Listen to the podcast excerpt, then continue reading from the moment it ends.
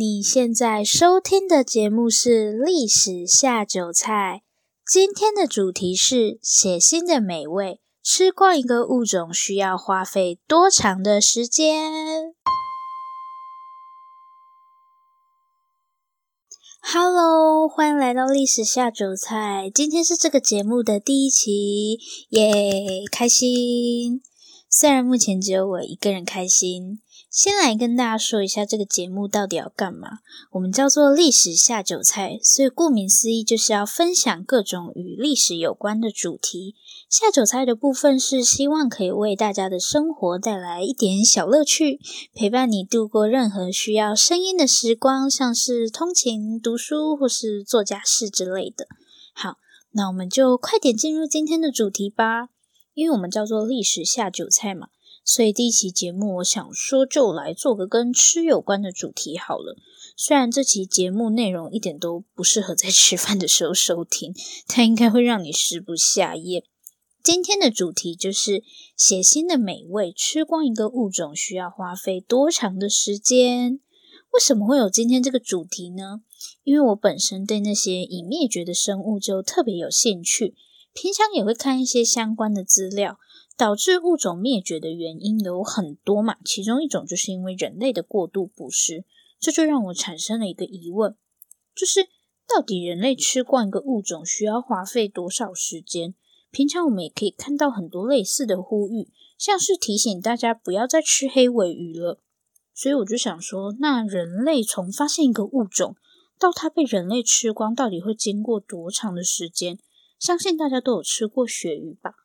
但大家知道，其实我们平常所吃的鳕鱼都不是真正的鳕鱼吗？现在市面上几乎很难看到真正的鳕鱼。大家有没有想过这是为什么呢？其实原因很简单，因为根本就没有那么多鳕鱼。简单来说，鳕鱼已经快要被人类吃光了，所以真正的鳕鱼就非常的昂贵。那商人当然就会用其他的鱼去冒充鳕鱼。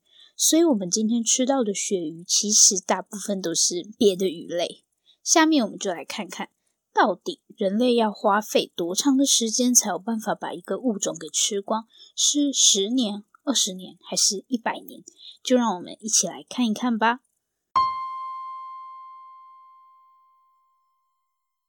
其实，物种灭绝本身就是一个自然的过程，并不是因为人类出现才导致物种灭绝。但其中某些物种的灭绝确实是由于人类的活动。好，现在我们先把时间拉回西元十五世纪，这个时候呢，就是大家很熟悉的大航海时代，也就是所谓的地理大发现。不过，并不是整个世界上的人都在海上冒险，其实只有欧洲人。这个时候的欧洲人就驾驶着他们的帆船在海上四处探险，发现那些以前他们所不知道的国家或是各种动物、植物。反正就是他们以前没有看过的新事物，所以葡萄牙人还跑到台湾附近喊了声 Formosa，然后就走掉了。同样是在这个时代，这些欧洲人也来到了北极圈，在这里遇到了我们今天的第一个主角——大海雀。当时这些欧洲人跑到北极圈这边来干嘛？这么冷，他们这是为了我们在节目一开头所提到的鳕鱼。但这个时候，他们抓的鳕鱼都还是真正的鳕鱼。不过，这跟大海却又有什么关系？这些欧洲人来这边抓鳕鱼，也不是一天两天就可以搞定的事，所以他们势必就会需要大量的食物嘛。因为如果从出发地携带食物的话，你就要考虑食物保存的问题，而且它也会增加你船的重量。最好的办法就是你可以找到一个适合的食物来源。而行动缓慢的大海雀就成为了这些欧洲人的目标。据说，在西元一五三四年，人们发现大海雀的时候，大海雀的数量很多，说是有数百万只。那人类抓这些大海雀，不只是吃它们的肉，还会把它们身上的油脂当作燃料使用，甚至连大海雀的羽毛都不放过。这些羽毛会被用来塞进枕头或是床垫里面。真的是一点都不浪费，非常的物尽其用。到了西元一八四四年以后，人类便再也没有见过活生生的大海雀了。所以从一五三四年到一八四四年，人类一共花了三百一十年的时间，吃光了这数百万只的大海雀。在人类大肆捕杀大海雀的同时，西元一七四一年，一支来自俄国的海上探险队由船长白令所率领，进入了天寒地冻的西伯利亚东北部。在这里，他们遇见了我们今天要介绍的第二个主角——史特拉海牛。为什么叫做史特拉海牛呢？当时啊，在这支探险队中，有一位叫做史特拉的动物学家，他就用素描把这个大海牛的样子记录下来，然后作为一个新物种发表，所以这个海牛才会用它的名字来命名。另外，我们今天听到的白令海、白令海峡，其实都是用白令船长的名字去命名的。在史特拉海牛第一次被人类发现的时候，它们的数量就已经不多了。接下来，就像大海雀的故事一样，人类为了抓海豹而涌入白令地区，而史特拉海牛便成为人类的食物来源，就像大海雀那样。根据水手们的形容，史特拉海牛的肉质跟牛排很像，而且它们的行动也跟大海雀一样很缓慢，所以很容易就被人类抓起来了。西元一七六八年，距离一七四一年才过了短短的二十七年，史特拉海牛就宣告灭绝了。当时的记录是这么说的：因为海牛还剩下两三只，所以就通通杀了。这是什么神奇的逻辑？从西元十五世纪开始的这场海上探险活动，最初是由西班牙与葡萄牙领军。十七世纪以后，荷兰则逐渐崛起。西元一五九八年，一个荷兰将军来到了位在印度洋上的一座小岛。这座小岛后来被取名为摩里西斯。在这里，荷兰人发现了一种圆滚滚的鸟类，就是大家都很熟悉的渡渡鸟。渡渡鸟同样是一种行动缓慢的鸟。对，就跟前面的大海雀还有海牛一样，所以渡渡鸟也没有逃离被吃掉的命运。西元一六八一年，从一五九八年到一六八一年，也就是过了八十三年后，渡渡鸟就灭绝了。为什么都是这些行动迟缓的动物被吃掉啊？这样我以后是不是应该多运动？跑得太慢好像很容易死掉诶。有另外一种说法是说，渡渡鸟的肉其实很难吃。是因为荷兰人开始在摩里西斯岛上养狗啊、养猪，才害渡渡鸟的蛋被其他外来的动物吃光。这个时候，荷兰已经取代西班牙与葡萄牙成为海上的霸主。大家还记得台湾其实也被荷兰统治过一段时间吗？就跟摩里西斯一样，台湾在十七世纪时也是荷兰的殖民地。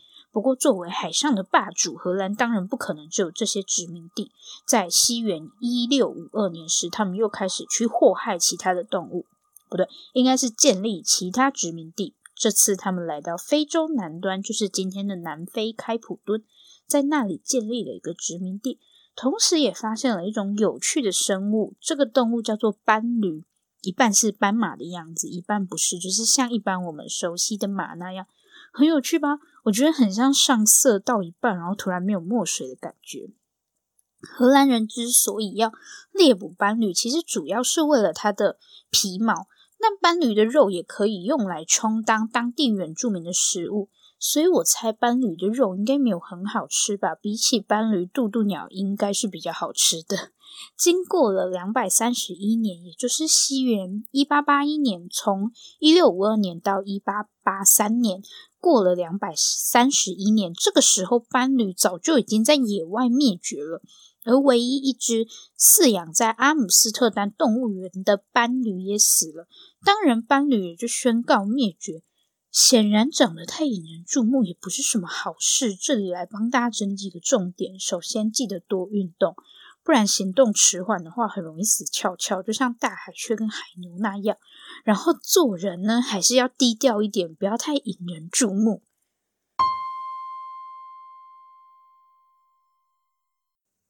俗话说，风水轮流转，继西班牙与葡萄牙之后，西元十八世纪荷兰也拜拜了，现在英国才是老大。英国最有名的殖民地就是北美，不过随着美国的独立运动，这些地方最终都变成了美国的一部分。接下来要介绍的这种动物，就是生活在美洲大陆上，这种鸟类叫做旅鸽。为什么叫做旅鸽呢？因为它们每年都会在美洲大陆的东北部与南部间来回迁徙。西元一八一三年，一位鸟类学家约翰·詹姆斯是这样形容他们的迁徙活动的：说他们成群结队，好像覆盖了整个天空。所以我们可以知道，旅鸽的数量肯定是超级多的吧？对，他们说，差不多是五十亿只吧，真的是非常多。十九世纪初，这个时候美国正处于拓荒时期。一开始，他们主要是聚集在东北部一带，但随着时间过去，人也越来越多，所以他们就开始朝着西边去开发。而旅鸽也成为这些拓荒者最好的食物来源。只要有人活动的地方，就会需要食物。到了西元一九一四年，最后一只旅鸽在动物园中死去。从一八一三年到一九一四年。人类用了一百零一年的时间，终于将数量曾经高达五十亿只的旅鸽消灭。从殖民地中独立的美国，很快的也开始建立属于自己的殖民地。在一场与西班牙的战争中，菲律宾成为了美国的殖民地。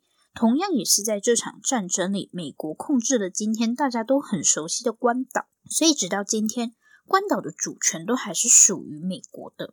在西元一九三一年的时候，关岛胡蝠首次被人们所发现，是狐狸的狐，然后蝙蝠的蝠。尽管生活在关岛上的那个查摩洛人一直以来都有食用关岛胡蝠的习惯，但到了一九六零年代，关岛胡蝠作为一种当地的特色料理，被用来招揽观光客，才使得他们被大规模的猎捕。对，就是蝙蝠汤，听起来有点吓人。现在某些地方，像是帛琉，好像也还有类似的料理。西元一九六八年，最后一只关岛胡蝠也进到了人类的肚子里。一九三一年到一九六八年，只过了三十七年，关岛胡蝠也宣告灭绝了。以上就是今天为大家介绍的那些被人类吃光的物种。最后来帮大家整理一下今天这期节目的重点。如果将以上我们所介绍的灭绝动物，按照它们被人类吃光所花费的时间进行排序，花费最久时间的是大海雀，总共花了三百一十年。